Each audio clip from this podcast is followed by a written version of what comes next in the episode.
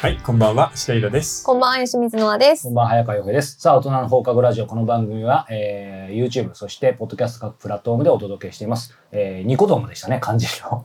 い。すいません、100回ぐらいやって気づきました。チャンネル登録よろしくお願いします。はい。お願いします。さあ、えー、今日は、えー、うんバレンタイン恋愛相談スペシャルですよ。毎年やってるけどね。はい。で、今年はですね、あの、ノアさんの方からちょっと不平が出ています。はい。あの、有料会員の方からの Q&A が多くて、みんな上品すぎる と。もっとあの、強烈な下ネタがないと盛り上がらないって言ってますんで、みんな隠してるのがあるでしょ今度そういうのを送ってきてください。そうですね、最初にね。まあ、その分僕らがね、ちょっとね、体張んなきゃいけなくなりますからね。そうですね。 ほどほどはい、に。ということで、まあ、バレンタインですけど全然もう実感ないのは僕だけですかねどうどうですなかいですよ。何ですか、バレンタインって。もうまた。でもめんど世くさいのバレンタイン行事もがそういう女性として大変な面倒くさいけど、でもまあ買うかみたいなななんて言うんでしょうデータないんですけどそういうのってなんか肌感的になんか減ってるあげるとあーえー量とか種類とかなんとなく、うん。昔に比べてさ、はい、圧倒的にうんうん義理チョコがなくなったよね。職場でそんなのやんなくていいからもそうですね、え、そうですか。うんそうでもないいや、でも、なんか世の中のチョコの価格がうんあまりにも上がりすぎちゃってう。て。そうそう、い。高いやつだからとます二ます極化しできないてんじゃない、そう、安ういんのとと安いので義理チョコにしてないみんな。そうです、そうです。だから、高いのっていくらぐらいすると思います。 3000とかいや、五千円とかですよ。あーまあゴディ3000ゴディでもバクラさ、ブそういうのってさ女の子が友達同士で食べたりいわゆる友チョコとか友チョコ自分で食べるやつじゃんあほあるいは本当に付き合合ってる彼とかにあげるだあ、けでまあ、あ確かに。と安いのはもうみんな義理チョコだよそうですでね。義理チョコの数はもう圧倒的に。に減ってるとあ思そもあそ。もチョチョコなのもうチョコ以外もあるよねいろいろありますよね。なんかグミとか。チーズケーキとかそ ういうの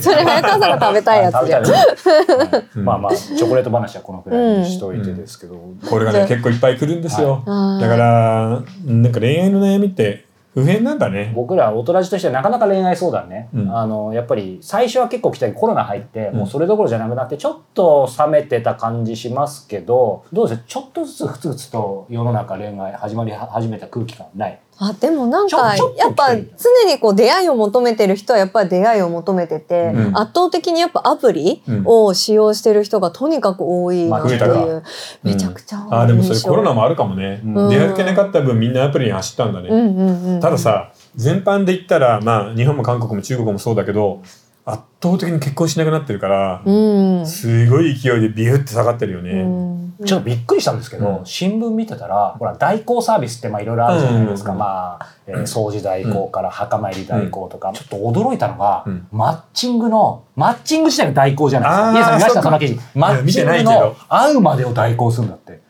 それはプロに任せた方がいいよそういねやそうなんだけど、うんこれ批判を承知で個人的に意見ですけどそこ任せちゃったらもうリアルで会った時逆にうまくいかないんじゃないかと思っいてやだってそのログを見ればいいわけじゃんお互いにやり取りのメールのそうだけどいやでも私すごい最近というか携帯が普及した後からすごい思ってるのが、あの LINE とかあのメールとかでのやり取りの印象と出会った時の印象が180度違う人がいるってい違うようねこそと。れが代行なんじゃないいやこ代行だ代行いやちそうか違うんちネットの人格と事例と違うってことねそう人格違そうそれあの多分そあれはのあるネットだと真面目だけうど、ん会ったらすごい明るくて柔らかい人だったっていうんだったらまだ印象いいんいいよねですよそれ逆でしょそう逆でいいんですけどノリノリで絵文字とかいろいろあるんだけどあったらえみたいなそう、あったらもう全然その喋りもしないし、うんニコリともしないし、それ俺じゃなんんか、っていうすごいローテーションな人が、だいたいメールは、うんあの、賑やか。メールだいやと。それ代行だよだか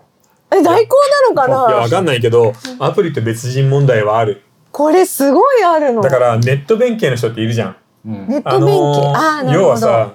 ヤフーのコメントなんかでも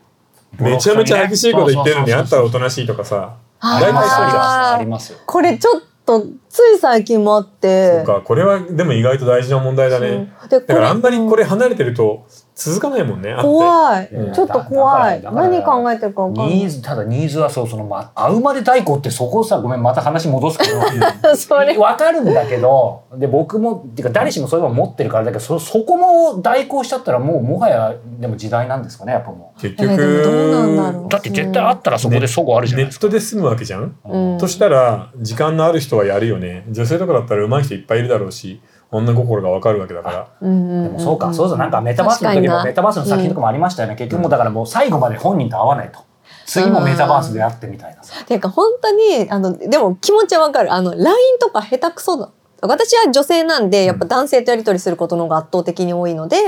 うん男性のそのなんでこんな LINE 送ってくんのとか なんでこんな絵文字大量に使ってくんのとかこのこのアプリと別人問題もそうですけどもっと自分のリアルに寄せてくれればいいのにみたいな急にその動画とか写真あのをねそれは撮本りた当りに気と持か。ちはわかるけど、多分ネットの中にも人格があるんあだるよで。しょうね。特に文章で何かを表現する場合は別人格の方が書きやすいとかってあるじゃん。あーリアルな自分るほどうのんラインを決めるのが難しいから、うんそれだったら明るい人なんか陽気なひょうきん者みたいなキャラクターに寄せちゃうっていう気持ちはわかるよね。なるほどな。でもイラさん全然変わんないね。あまあちょっと特殊かうな。ん意識してないですよね、イラうさんん。っていうか短いからねあーなんか書かないじゃん。うあ、うんん、あでもだからその早川さんが言うその代行うん。でマッチング代行、うんみたいなことを頼むっていうのは私は結構いいのかなって思うなんか。ああそっちよりはね。そうなんか変にその LINE とかのなんか変な文章送って誤解されるよりかは、うん会ってみたらいい人なのにそこまでたどり着けないっていう人は代行使うのなんかいい気がするんですけど、うんまあそうだからもう俺もなんかそのジャッジはできないんだけどただまあもうそういうじそこも代行みたいなさ最後まで代行しちゃうからみたいなさそうそうそう代行同士が付き合ったりとか俺は俺の場合はほら後でその話もできるあのね吉光ノアはいえー男性育成説あ ーいろいろは出てきまはいすはい育成はい説育何てそてれあの育てていただいた方なんでいやなのいでやっぱりそのいや育成の現場にね最後まで代行あしのていくとね、今の話は全く分かんないと思うんですけどさっきちょっと昼飯を食いながら、これからは素質のいい男の人をでも女性に付き合いに慣れてないそういうようなちょっとうぶな男の人をそうそう女性がちゃんと育てていくような恋愛がいいんじゃないかと、うんうんうん昔のねそう男女の関係を逆転させるっていうのがネットではいい付き合いになるんじゃないかって話を飯を食いながらしてたんですよ。うんうんうんそうかありがとうそうなんですそうなんです、そういやその話もちょっと後で詳しく、はい、そうですね、うんはい、なかなかいい導入になったかな。はい、はいご質問と、はいえーお便りいただいてじゃあまずお便りからいきます。えー、ガンパヨーコさん40代女性からいただいています。はいえー、212回の松本さんの回拝聴しました。おーえーはい私には性加害で不当な刑罰を受けているあの知人がおり、司法の権力の強さ、加害者からの証言は全て放棄されるとの怖さを感じました。もちろん松本さんに被害を受けた女性に関しては辛い思いをされたと思います。ただそうじゃない人もいる。本当に慰謝料を取った上で実刑も慰謝料で高価なものを買ってそんな女性がいるから勇気を出した女性まで本当に辛い思いをした人がそんな人と一緒にされるんだろうと感じました。なるほどすいません。かなりタイムリーで熱くなってしまいました。ノアさんが女性の気持ちを代弁されていて、めっちゃ実感こもっていて、私も似たような状況を体験していて、多くの女性は性に関して苦い思いをしている人が多いのだろうと思います。うん私はそれを小説にかけたらいいなと思います。まだまだ寒い日が続きますが、どうぞ皆さん、お体大事になさってください。なるほどね、うんこの問題もあるよね。ん実際それをなんかビジネスにして脅迫とかするタイプもいるからねいるいる変な男とつるんでさ、うんハングレみたいな、あうん、ただまあまっちゃんの問題はねどうだろうねあれから続編がいろいろ出たけどーうんさすがにもう7人8人とかになるとね、んそうですねうんもうシステムとしてこういうのを作り上げてたんだなともかく、普通考えたらいないじゃないうんううんん初めて会って、まあ相手の名前とは知ってるとしてもさまあちょっとお酒飲んで23時間会った後に、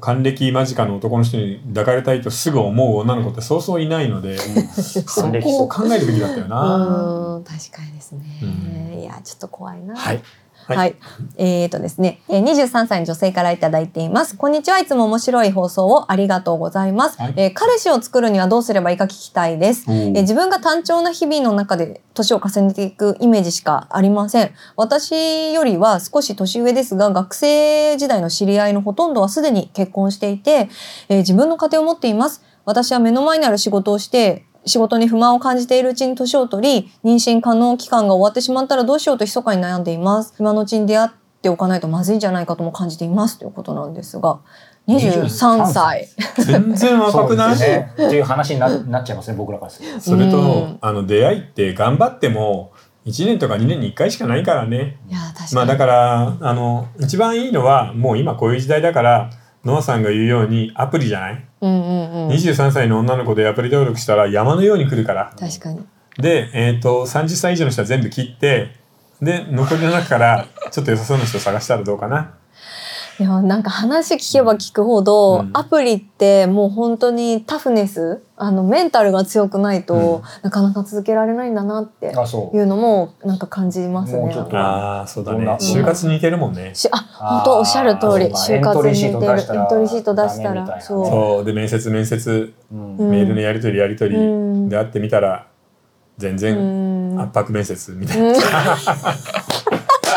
それは代行したいわな、みたいな。そう最か、高だからか。あ圧女の子迫が面接大変だからね、うん女の子が選ぶ側とはいえさそうですね、まあやっぱ見極める目がねないとね女性の場合は。そうねうんで年に1回はこの前のあのピアノ教師じゃないけれどストーカー殺人みたいのもあるしうんうね、んあの頭のいかれた男って結構いるからうね、ん本当です、ただまあいずれにしてもね、あのーまあこう若い時ほど若いから焦るないよって言われるとさ意外と焦るけどでもやっぱりまだまだね全然しかもなんか何の統計もないんですけどどどうですなんか僕もこの彼女、うんやっぱり自分の学生時代の周りが結構結婚してみたいな感じでうん焦るかもしれないですけど、なんかその245ぐらいで身の回りがあるけど最初のなんか結婚する人まあまあいる気みたいなのない、ある、うんありますよね、うん、でもそれからまた何年か落ち着くよねそうそうそう次は45年後だよそう248ぐらいでまた次の波が来るからうんで323でまた来てっていううん3回ぐらいじゃない、うんで一つ言えるのは全然若いし焦る必要はないですだからゆっくり探そうこれからですよね、うん、アプリとその実生活の中でなんか彼氏が欲しいんだけどって友達に聞いてみたらうんだってちょっと上の結婚してる人たちの、えーその旦那の周りの人でなんかいい人いないっていうのをちょっとリサーチしてもらえばいいじゃん、うん友達なんだから。ううんん私なんか、はい女性に対して伝えたいのは、まず最初の1回目のデートを自分から誘おうっていうのを推奨してるんですよおーいいですね女性から誘うっていうの、なかなかハードル高いな。そうですか、あうん、できる人とできない人といる。あーただ日本人の女の子はうん8割7割はできない。うーん基本的にネットでも待ちじゃんみんな。誰か声をかけてくれないかなとかう、ん誰かメール送ってくれないかなっていう、うんそれもパーティーなんかでもそうだけどほとんどの女の人って見つけてもらうのを待ってんだよねそうなんですれが習慣になってるからそう自分から初回のデートでご飯食べに行きましょうよとか飲みに行きましょうよって言える子は本当に23割多分その前提としてうんなんかもう顔見知りっていう今前提だったんですけど、軽くご飯行こうよみたいなことって言いやすくないですかなんかぜ仕事の後とか知り合いだと言いにくくない、えそうですかねちょっと知ってるぐらいだったらいけるけど例えば仕事職場とかでしょっちゅう顔を合わせてちょっといいなっていう人に軽くご飯行こうよって2人だけでってだ言かえらるそのその塩梅じゃないですか今言う、えーちょっと試合ぐらいだったらそいうけかるけど結構それなりに普通になっちゃってからのが言いにくいっていうのはあるかもしれない、うん、同じ部署の中のさ、うんこの人いいなっていう人とパッと2人で飯を食いに行こうっていうのを全く恋愛のニュアンスなしで伝えてうまくいける人って、えー僕のイメージだともう長野めいぐらいしかいないなただただまあ逆に言うとね、うんあのいいつもあの申し上げさせていただいている通り、うん女性の方からねうんそれないけど、あったら基本的にもうね逆に、まあ嬉しいよもうね8割成功しすると思うんですよ。なんそうなかんだよ多分男性も待ってるじゃないですか、うん 今ってそう今男も女も待ってるそう待ってるかそうだからダらメなのそう誰かが前に出たら一人で勝てるわけじゃないですそうかなんだじゃあ出ましょうかって出れないけどね。あで、うんで多分本当にご飯を誘うんだ私はデートに誘うんだみたいな気負いがあるから誘えないだけで例えばあの帰り道に「でこの後時間ある?」みたいな「ちょっとご飯行かない?」みそたいれな。さもうモテる男のやり口じゃん結構なんかかばうわけじゃない、まあ、ここで3人で言う言うのがなんか高校生みたいであれだけどさ、結局なんか高校とかの時になんか映画見に行かないみたいなのさ、うんなんかそれずっとやってたらなんかできそうだよねそうなんだよ、うんでもそれができなくなっちゃうんだよねえ逆に要するにうん結婚相手とか妊娠をする年はいくつとか考えててそういうのを考えた上でちょっと映画見に行こうとかちょっと美味しいお蕎麦屋さんあるんだけど行かないっていうのがものすごいハードルが上がっちゃうわけ女性がさ女性も男性もそ男うか、性いやなんかみんなそこ構えすぎてる気がするんだよななん確かかに1回いや僕も目そう思うんのこれちょっと本編で言いたいぐらいだなこれ。いやそうだけど奥手の僕でもそそれは一回目の食事ぐらい別に誰と行ったっていいじゃないうんてかそうだから別にもうデートとか付き合い以前に、うん普通にちょっとご飯ねそうそうそうそうそうそうう別になんか好意があるないとかそういうことじゃなくてなんか話し合うなとかこれも楽でしもい僕なっらて人によって経験豊富みたいに見られるんですかねここここだけどいそうやなねのあかのなね基本的にそれがスパって、うんあって思いついた時に、うんパッて口から出る人は、 うんうんはっきり言って彼氏彼女がいないことはない、確今かに。は結婚してますけどね。確確かに言えなかった な。うん、言えないと思うよ、私も途中からそうな大った学のサークルとかでそんなの言える言えないこのあの先輩素敵だなって言ってでみんなで飲み会が終わった後に「先輩なんかちょっとお腹空いてから2人でラーメン行きましょうよ」今なっらて言えるよな、今今全。然言えるあの年齢を重ねてずうずうしくなってるからまなあ、ご飯行んくだけだかから20な。代後半ぐらいから全然言えるようになっちゃった。いやだからそれはこの人ほら23歳そうですよ多ね分そこのほとんど他の人と付き合ったことなくて多分あのきっとだ多分だけど、うんバージンなのよ。うんうん、うん。そうう。いう女の子になんか集団で流れた後で男の人に声をかけて軽くラーメン行きましょうよ2人でみたいなことが言えたらもう最初から天才だよ大谷翔平って 言えるわけないじゃん。いつ招待あと、あの、これちょっとえ炎上というかなんかちょっと嫌だな気持ちにさせる人もいるかもしれないんですけど、私はなんかおじさんに言ってた。あの、に20代の前半の時ってやっぱ男性経験、女子校だったし、うん男性とも経験があもーう全然なくなるほっどなて、だけどその男の人とその食事に行くっていうことに慣れたいから、うんそのおじさんって若い子には優しいじゃないですかそうだねうんだからおじさんにお願いしてそうだねそういう時あれだよ帰りのタクシー代を1万円以上くれる人に行こう ねやっぱね2000円とかじゃダメよどんな上げてる確かにねお笑い芸人ただあのそこで、えー、となんかこう、えエッチな雰囲気にならないようにするにはもう自分の、うんあのーあれがテクニックが必要なんですけど、うんであの終わった後バイバイみたいな感もじですさぐ帰るこの子さそういうテクニック欲しいんだよなってね彼氏がちゃんと欲しくて結婚してその子供をちゃんと産みたいみたいなこと考えてる子だかそらっかそっかえでもなそういんう子にはか確かにハードル高いんだそよっなかでもただ経験すでるにもそれをやはいっい気たが方すがるけ絶ど対いいと思う、うん、トークの練習とか、なんか誘う練習みたいな。で、意外となんか同年代の男の子でも、ちょっと可愛いとこあるなみたいな思えてくる。なんかうんどうしても同年代の男の子イコール、自分よりも優れた存在みたいなやっぱ見えちゃうんですよね、女性からすると。えそうなの、うんうん同年代の男の子って子供に見えない見えない。マジでマジなへ答えとしてはうん。アプリをちゃんとやるのと、うんあとは身近な人で本当にいいなと思ったら、うん。ちょっと軽めのお誘いをする、うんうん。重いご飯じゃなくて例えばお茶とケーキみたいなうんうんうのんとかだったらいけると思うんで、うんうんうんうん話題のお店とか、うんうんうん。会社のそばとかの、いいかもしれない。そういう感じでのネットとリアルでの両方作戦でやれば、うんでその上でさっき僕が言ったように数年上の先輩たちで結婚している旦那の周りにいる人たちのうん紹介のリサーチとこの3本をやれば、うん。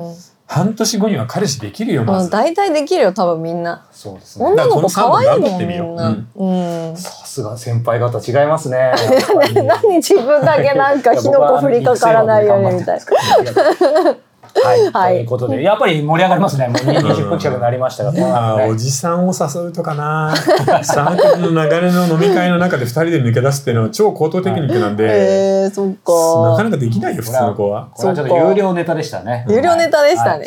はい。はいということで、この後も、えー、吉水直さんの 独断の、えー、バレンタイン恋愛特集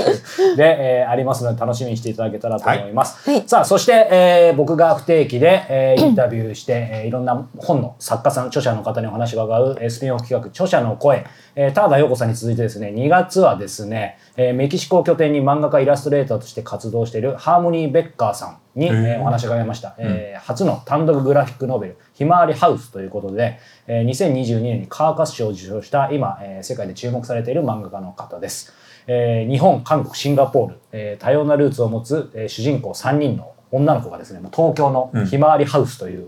家に住んで言葉と文化の壁をどう越えていくかっていうですね、まあ、非常にえー心温まる、えー漫画なんですけども、えーまあ、日本のね漫画やアニメにも彼女がとても詳しいので、まあ、その辺りのことだったり、うんえークリエイティブと、まあ、うおん金を稼ぐことのその葛藤みたいなことも聞いているので、ぜひオトラジのですね、視聴者の方にも、えー楽しんでいただけたらと思います。はいえーポッドキャストをお聞きの方でちょっと英語は自信がないという方は YouTube の字幕入れてありますのでよかったらご覧になってください。でその「ひまわりハウス」っていうのははい日本の漫画じゃなくて、アメリカで出したいわゆるそのグラフィックのコミックそうなんでだすよね。はいうんそうなんですけどちょっとその主人公のね、うんあの女の子がナオっていうんですけども、うんえー日本人なんですけど日本で生まれ育ってないので、うん日本に留学するんですけど日本があんまり喋れないなるほどうんなるまあほそど。の辺もえーでなかなかもいい本見つけてきたね。そうなんですよ、まあ、ちょっとねあのいろいろ評価が高かったので読んでみたら面白かったっていうことで、うんはい、ぜひお楽しみいただけたらと思います、ということでこの後本編は、えー4通りご視聴方法がございます、えー YouTube メンバーシップニコニコ動画